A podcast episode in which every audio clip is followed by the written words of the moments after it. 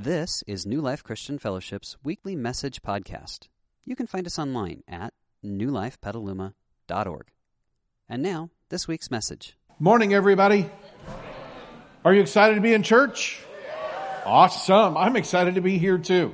We're going to have a great time over the next few minutes exploring principles in God's Word, and I'm going to get to do some something right now that I love to do, and and either I get to do it or Pastor Kevin gets to do it virtually every Sunday and that is welcome those of you who are brand new. Uh, I realize that every time, uh, at every service, there are brand new people, and I know what it's like to take the risk and go to a church that you've never been to before, and maybe for some of you, you've actually never been to church before or haven't been in years. And, and you're wondering, oh my goodness, what, what's this going to be like? I just want to say thank you so much for taking the risk. Now, regardless of why you came, People that come to New Life tend to really like to come here, and every once in a while, somebody gets a little overzealous and, and, and sort of throws a lasso around some family member and drags them in here. Um, you know, I just want to say if that happened to you, I apologize for your over, overzealous relative. And I'm so sorry that that's how they did that. But I do want to say this there's a reason why you're here. And, and there's a reason far above your overzealous neighbor or friend or family member. And, and I want to ask you over the next 30 minutes to just open your heart and let God talk to you. I know there's a song out there that was popular a few years ago that says, God is watching us from a distance. But I want you to know the God who wrote the Bible is not like that. He doesn't watch you from a distance. He doesn't watch me from a distance. God doesn't sit in heaven and shake his finger at you and me and say, Could you please get your act together? The God who wrote the Bible is the God who comes and sits with you and me if we'll let him. And he puts his arm around us and he says, Let's figure this out. And the great thing is, there's not a problem that you will encounter or are encountering that he doesn't know the answer to. I didn't say it was an easy answer. I didn't say it would necessarily be easy to live out. But the great thing is, when you have the God who created the heavens and the earth and who wrote the Bible sitting beside you, there is an answer. And He'll help you find it, and He'll help you walk it out. And that's why the song we just sang, not for a moment has He ever been absent in your life. And so I want to welcome you on that journey. A um, couple of things that uh, we also do every Sunday. I want to show you a couple things to get out of your program this morning. Uh, the first thing uh, is this sheet of notes. It's fill in the blank. If you'll take the pencil in the chair in front of you or on the chair where you're sitting and fill that out, it will definitely enhance your learning process. And I'm going to give you a tool this morning that you can put in your life tool belt that has the power to actually help and change every relationship in your life. And uh, that, that's not a snake oil promise. It's just the truth. And I think you'll see as we go through, uh, it's a great thing. So uh, I want you to learn. And so if you'll get those out, that will help you in that. And the second thing is, is this card. It says start here on this side, and there's a place for you to put contact information. It's not because we want to bug you, but on the back side, there's all sorts of things. You can ask the staff to pray about something that's happening in your life. You can uh, enroll in some program that our church is offering. Uh, you can ask for information about something that our church offers. There's all sorts of stuff that you could check on the back.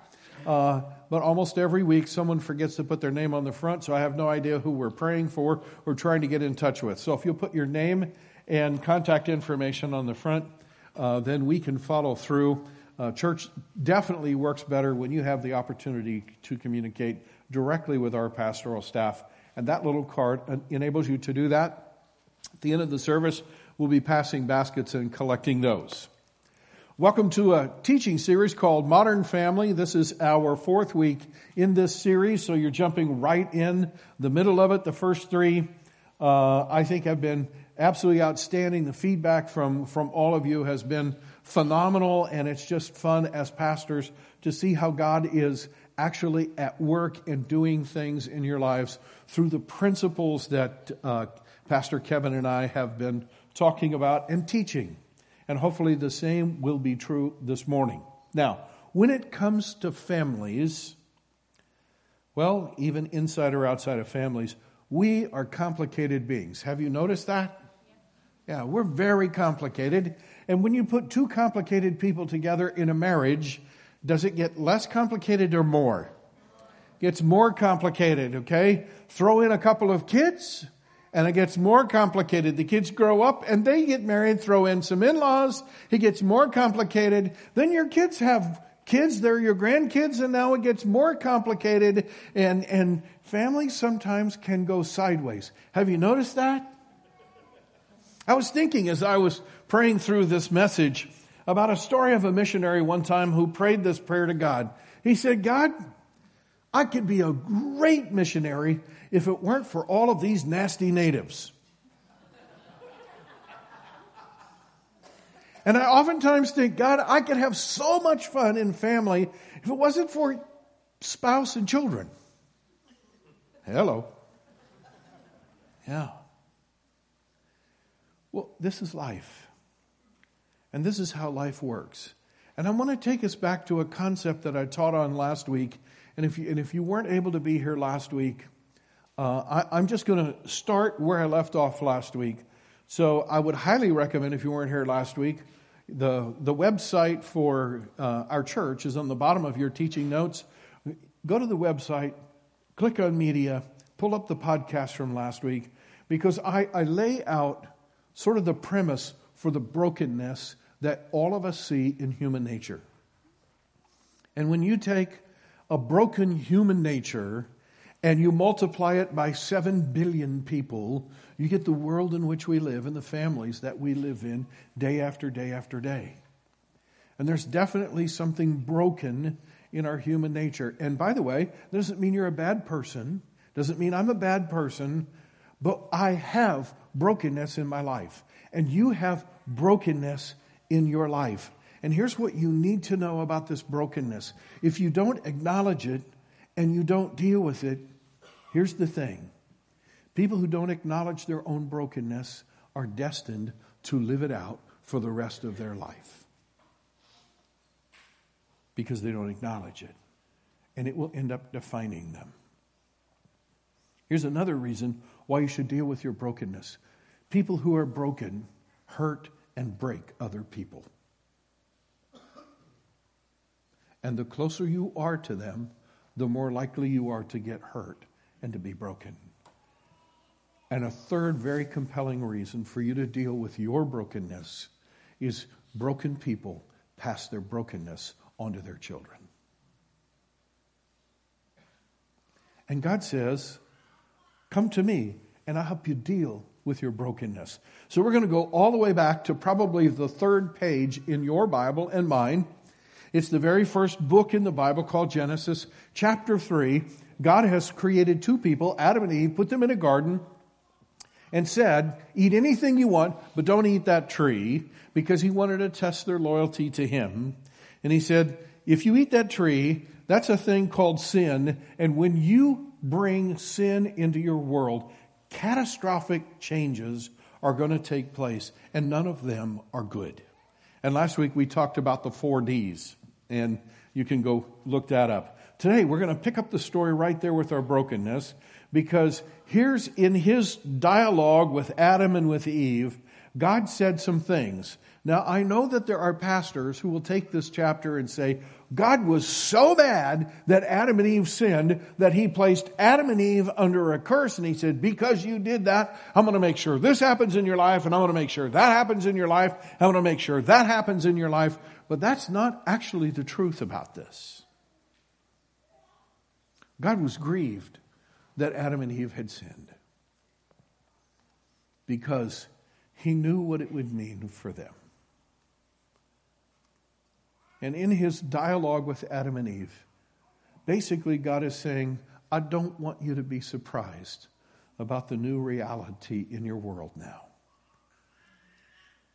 Because something broke deep inside you. And you will now live the rest of your life with this broken nature. I will heal it eventually, and I will pre- prepare an eternity for you where your broken nature has been completely healed. But for your lifetime on this earth, here's what it's going to look like. And in his dialogue with Eve, he lays out one of the pieces of our brokenness, and here it is. He said to Eve, You will desire to control your husband. All the married men in the room said, What? You didn't think I was going to say that, did you? Yeah, well, okay, that's one side of the coin. Here's the other side. But he will rule over you.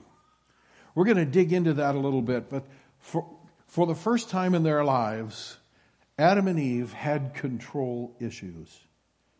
Prior to this, they had had this wonderful natural partnership where Adam never felt like Eve wasn't doing what she should be doing, and Eve never felt like Adam wasn't doing what he was supposed to be doing, and Eve never felt like Adam got his way more often, and Adam never felt like Eve got her way more often. They had this wonderful, natural, completely wholesome relationship. But the moment they sinned, and you can see the symbol up there is a broken heart, something deep inside them broke. And for the first time, both Adam and Eve had control issues. And a huge manifestation of the brokenness in them and in all of us isn't just the control issue that we have personally. And it isn't even the control issues that we have inside our marriage, but it is the tension between the genders that has existed across history. And before I get into what the solution is, I just want to say this. God designed both masculinity and femininity, and he, te- he made men strong, and He made women beautiful. Have you noticed that? Yeah. Okay? Unfortunately, guys, history is filled with a pretty ugly picture of us using our masculine strength to dominate the women in our world and to pretty much relegate them to pieces of property that have been bought and sold and suppressed. And it and I can tell you, even as a kid growing up, and I know for some of you that seems like, man, how far, how long ago was that? That'd be a long time ago. Uh, okay, I can remember as a kid being taught in the classroom, and pretty much everywhere I went, that men were better than women, that the best artists in the world were men, the best uh, musicians in the world were men because God wanted it that way. I look at that now and I go, Are you kidding me? And I just want to say to the women in this room an apology on behalf of the men who have created a male dominant world in which many of you have been suppressed. And please don't for a moment ever think that was in God's heart. I'm not a feminist at heart, none of that stuff. But I am eager for us as a church and as followers of Christ to get that right. And one of the things that God would say to us would be this the tension between the genders. Let's find a way to get rid of that. Everybody on board with that? Yeah. Hello, that was a high pitched amen right there. All right. All right, here we go. So, that's our broken nature. Now let's talk about what God says. Now in the context of marriage, last week we worked on only one passage of scripture and we're going to start with that passage. This is God's solution inside of marriage. This is how God says we can fix it. He says, submit to one another out of reverence for Christ. And I brought the boxes back this week because they're a big help. And the word submit literally means to take your preferences, not your identity, not your value, take your preferences and your priorities and place them under another person's. And we talked about another passage that says, honor one another. And it literally means to get under someone and to hold their preferences above your own. Submit to one another. And then he goes on to say, now for wives, this means submit to your husbands as to the Lord. And to the husbands, he says, he says, for, for husbands, this means love your wives just as Christ loved the church and he gave up his life for her. Now, what, what he's actually saying in both cases, he's pointing husbands and wives to Jesus as the prime example. And what did Jesus do when he was in heaven and he looked down and he saw what our needs and our preferences were? He, he left heaven, he came to earth, and he found a way to put his priorities and his preferences under ours and to give his life so that we could be forgiven. And he said, when you learn to build into your marriage that attitude, then there will be this wonderful partnership. So I was reading through that, I thought, I wonder what that would look like in expanded plain English. So I took a shot at it. Are you ready? Here it is. Wives, quit trying to control your husband by using your beauty and your wiles to get your own way. Can I tell you, there's not a woman in the room who hasn't tried that and who still doesn't try that from time to time. God has made you beautiful, and yes, women have a thing called feminine wiles, and they use it sometimes to get their own way. What did God say to Eve? Eve, here's going to be your natural tendency. I'm sorry to tell you this, but this is your broken nature now. You you're going to try to control your husband. So God says, don't do that. Instead, partner with your husbands by putting your preferences under his. So, what would that mean for guys? For guys, it means this Husbands, quit trying to control your wives by using your strength and your intimidating persona is there a guy in this room who's never done that? Nope. Guy, all guys do that to get your own way. Instead, partner with your wives by putting your preferences under hers. Now, we can fold up shop and just go home because that's the lesson. Okay? Now, it's not that simple. Okay? But that is the principle. And when we learn to build our marriages and our homes, and we, and as parents, we model for our children what it means to do that. And we model for our children, even when we have to correct them, there's a way to correct a child that preserves their dignity. And actually, there's a way to, to correct your child that enables you to come under your child and lift your child not lift them to do an attitude adjustment. You know what I mean? But actually lift their heart and spirit. When we do that, our children will grow up and they will learn how to do that with the people in their world. And friends, when we live like this, life is amazing. Family is amazing. Our relationships become vibrant. So, how do we do that?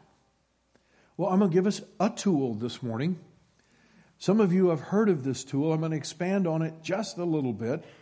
And it's one of the, it's one of the best ways that we can take our preferences and put them under someone else's. Lots of studies have been done. Gary Chapman wrote a book called The Five Languages of Love. And I want to haul those out this morning and talk to us for just a few minutes about them.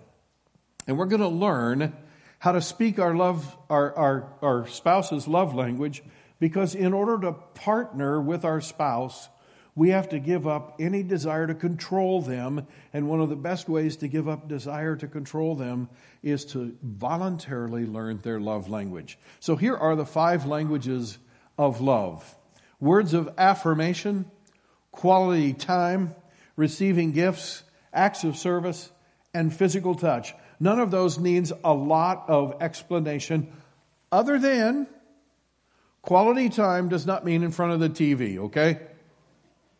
Everybody on board with that? Okay. So, here's a fun little exercise. There are some check boxes in front of those for a reason.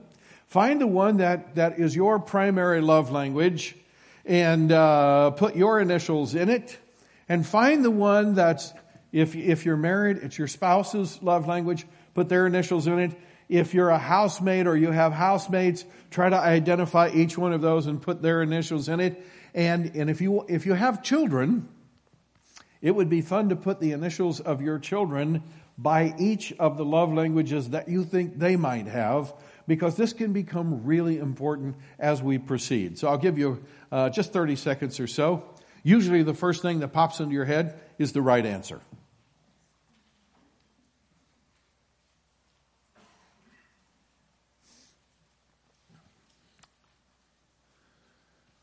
Now that you have everyone appropriately pigeonholed in your life, let's talk about the, the principles behind this. Principle number one is this. Every one of us has a natural, a primary, and probably also a secondary love language. In other words, this is the language in which we tend to communicate to both speak and to hear love. Okay? In my case, my primary love language is is uh, words of affirmation. My secondary love language is acts of service. Okay? Just telling you that up front. No, never mind. You know, yeah, all right. Number two, I should say my primary love language is See's Candy. Uh, never mind. By the way, if you want to know, the universal male love language is food. All right, here we go. All right. Uh, the second principle is this: our love language is the default language. This is the language you will use without even thinking about it when you communicate love to the people around you. You will tend to speak it in your love language. That's just the most natural thing. By the way, what are we doing? When we speak it that way, it's like, oh yeah, this is the way I this is the way I speak and, and hear love, so everybody must do it this way, okay? No, that's not actually true.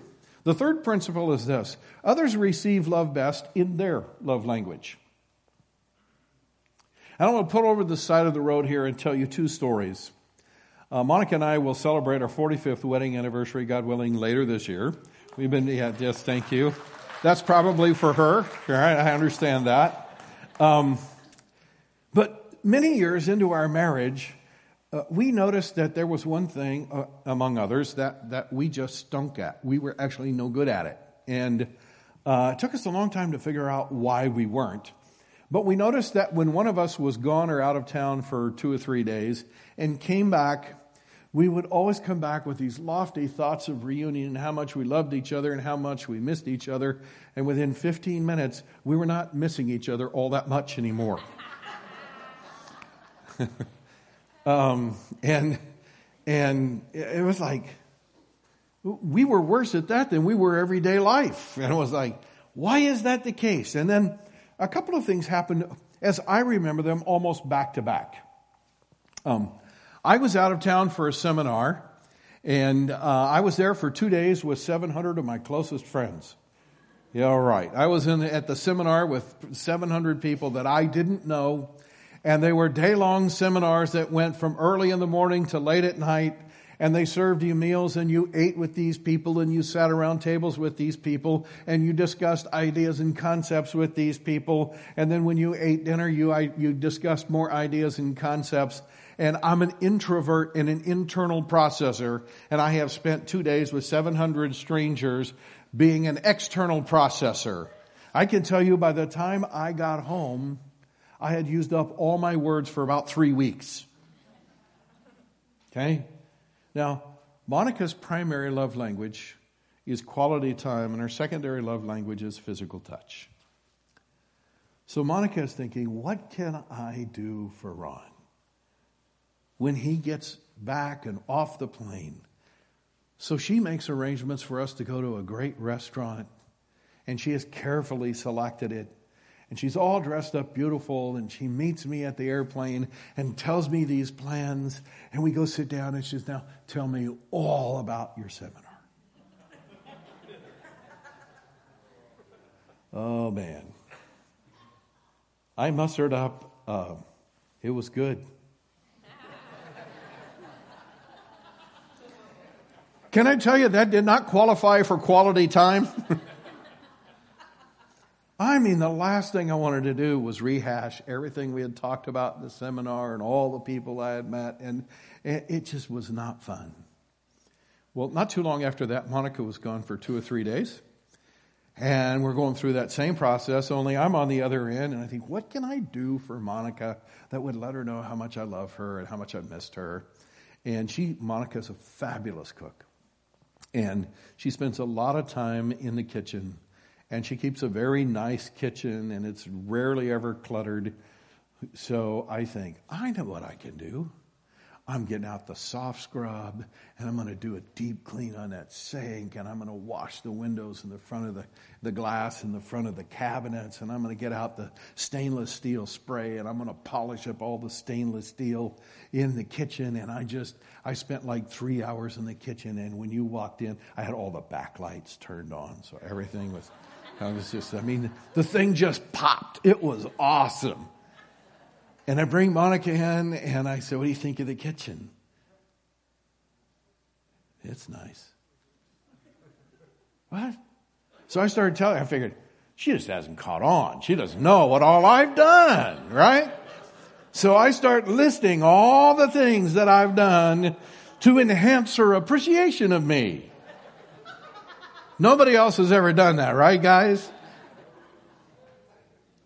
When I get all done, she looks at me and said, I know what this means. It means I don't keep the kitchen clean enough for you. Oh my. You know, you know what both of us had done? We had missed the last principle. A key way to partner with your spouse is by choosing to communicate our love in their love language. Okay? That's how we take the our and mine and put it under theirs. I'll tell you one other story and then we'll get into the application. A few years ago, we were in southern India with a team of people from New Life. And uh, we had three members of our worship band who had gone along uh, to do some worship team training for local worship people there in southern India. And one of the worship band members was Justin. And the place where, where we go in southern India, they speak a language called Malayalam. And Malayalam is this incredibly complicated language. They all say that. It's the most rapidly spoken language in the world. And I mean, when they crank it on, it's like turning up a pot of boiling water. It just keeps going. And and, and most of their words have six and seven syllables. And they don't have the same consonants and vowels in their language that we have. And, and, and it's just almost impossible to learn, even a simple phrase. But Justin is there, and God is touching Justin's heart with great love for these people. And Justin pulled aside one of the worship leaders and said, I want to learn a song in Malayalam. And Justin had written a simple worship song that he had taught us here at New Life, and he brought it along. And so the worship leader translated that English song into Malayalam, and he patiently sat with Justin for hours as Justin learned every syllable of that song in Malayalam. And the last Sunday we were there, we did a combined worship band. And so Justin and our, and our people practiced earlier in the week with their worship band and their people. And so we started out the service with a, with a whole uh, section where the Malayalam worship leader led the congregation and everybody played. And those of us who didn't know how to speak in Malayalam, we they clap for every song so we can clap in Malayalam. You know what I mean? So we just sat there and clapped uh, as they sang and and it was powerful and moving. And then we moved into an English uh, section of the worship service, and Justin and our worship band played with their worship band and led us in some English worship songs. But when the service, uh, uh, it was powerful and it was it was so wonderful. But when none of us were ready for what happened, when Justin said to the people, Now I want to lead us in a song of worship in Malayalam. And strumming his guitar, he began to sing in Malayalam. There was not a dry eye in the house. Hundreds of people had come to that place to work with those missionaries, and no one had ever so much as spoken a phrase in Malayalam to them. And Justin led all of us in this song. It touched them at a place way down here. You know why? Because when you and I love each other enough that we will go the second and third mile to learn how to speak your language, it, it says something so incredibly deep about your value to us. That is the principle of learning to speak one another's love language. And I can tell you that when you begin to take your love language and you put it underneath your spouse's love language, you will begin to break the cycle of a power struggle inside your marriage. Now, that's my prayer for you. There are three ways to apply this message, and let's go over them quickly. I will discover and begin practicing my spouse's love language with him or her this week. Okay? That's a no-brainer, right? That that would be one of the application points. That's going to be a great talking point. Might be a good idea to go to dinner together, by the way. Work on this with your kids, with, with your in-laws. This works for everybody. Great place to begin. Some of you are going to want to dig into this a little bit deeper. Gary Chapman, who, who is the author of probably the most famous book on the five love languages, has an ebook out, and, I, and, and I'm pretty sure I found a free link to it. So if you would like to read it, that book, okay, I didn't pirate it, it's all out there, all right? Um, but if you would like, it's about 80 pages long. Uh, if you want to dig into it a little deeper, then you check that on your card and I will send you a link to that ebook. Um, and then last of all, uh, we're going to give you the opportunity to enter into a first time relationship with Jesus. And basically, what that means is make the decision to become a Christian, to follow Christ with your life. And some of you, especially if you're brand new to new life, you might not know. You might say, well, why would I do that when I can come to church and I can learn wonderful principles like this and I can improve my marriage? Isn't that what Jesus is really all about? Teaching us how to live and, and so forth. Well, yes, you can actually greatly improve the quality of your life just by coming to church. And you will be a better husband, you will be a better wife, you will be a better parent, you will be a better neighbor, you'll be a better worker um, in the workplace. Yes, you can, you can come to church and use it purely as self help.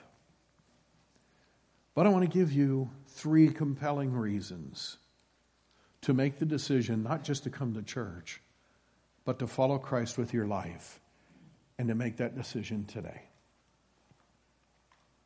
See, if you had a disability, a significant disability, and I were to come to you and I were to offer you two things, and I would say to you, here's what I can offer you. I can give you a set of principles that will help you deal with your disability and make it more tolerable for you. Or I can offer you something that will heal your disability. Which would you opt for? That's a no brainer, right? The principles I've taught you today are from God's Word, and they will help you deal with the brokenness in your life. Choosing to follow Christ with your life will begin the healing process for your broken nature. So, would you rather just deal with your broken nature, or would you like to begin to heal from it? That's why you want to follow Christ with your life. A second thing is, when you follow Christ with your life, he comes into your life and he says, What about all the sins that you have already committed and the sins that from time to time will still be in your life? Someone has to be held accountable for that, and it's actually you. But if you will come and follow me with your life, then I will forgive your sins because that's the reason I died on a cross. It's so that your sins can be forgiven. Your sins are not forgiven because you come to church. Your sins are forgiven because you choose Jesus as your Savior. And the third reason is this at the end of your life, you're going to want to still live. And Jesus says to you, if you chose me as your Savior, I will give you eternal life, and your real life is only just beginning. If you're ready to make that decision, with everything on the inside of me, I want to encourage you to make it. Here's a simple prayer that I can lead you in. You can repeat it right where you are. And then, if you make this decision out in our guest central uh, kiosk, there's a first time decision packet that will help you get started following Christ with some simple but wonderfully profound steps in your life. I want you to stop by and pick up one of those. Here's the prayer Dear Jesus, I acknowledge my brokenness.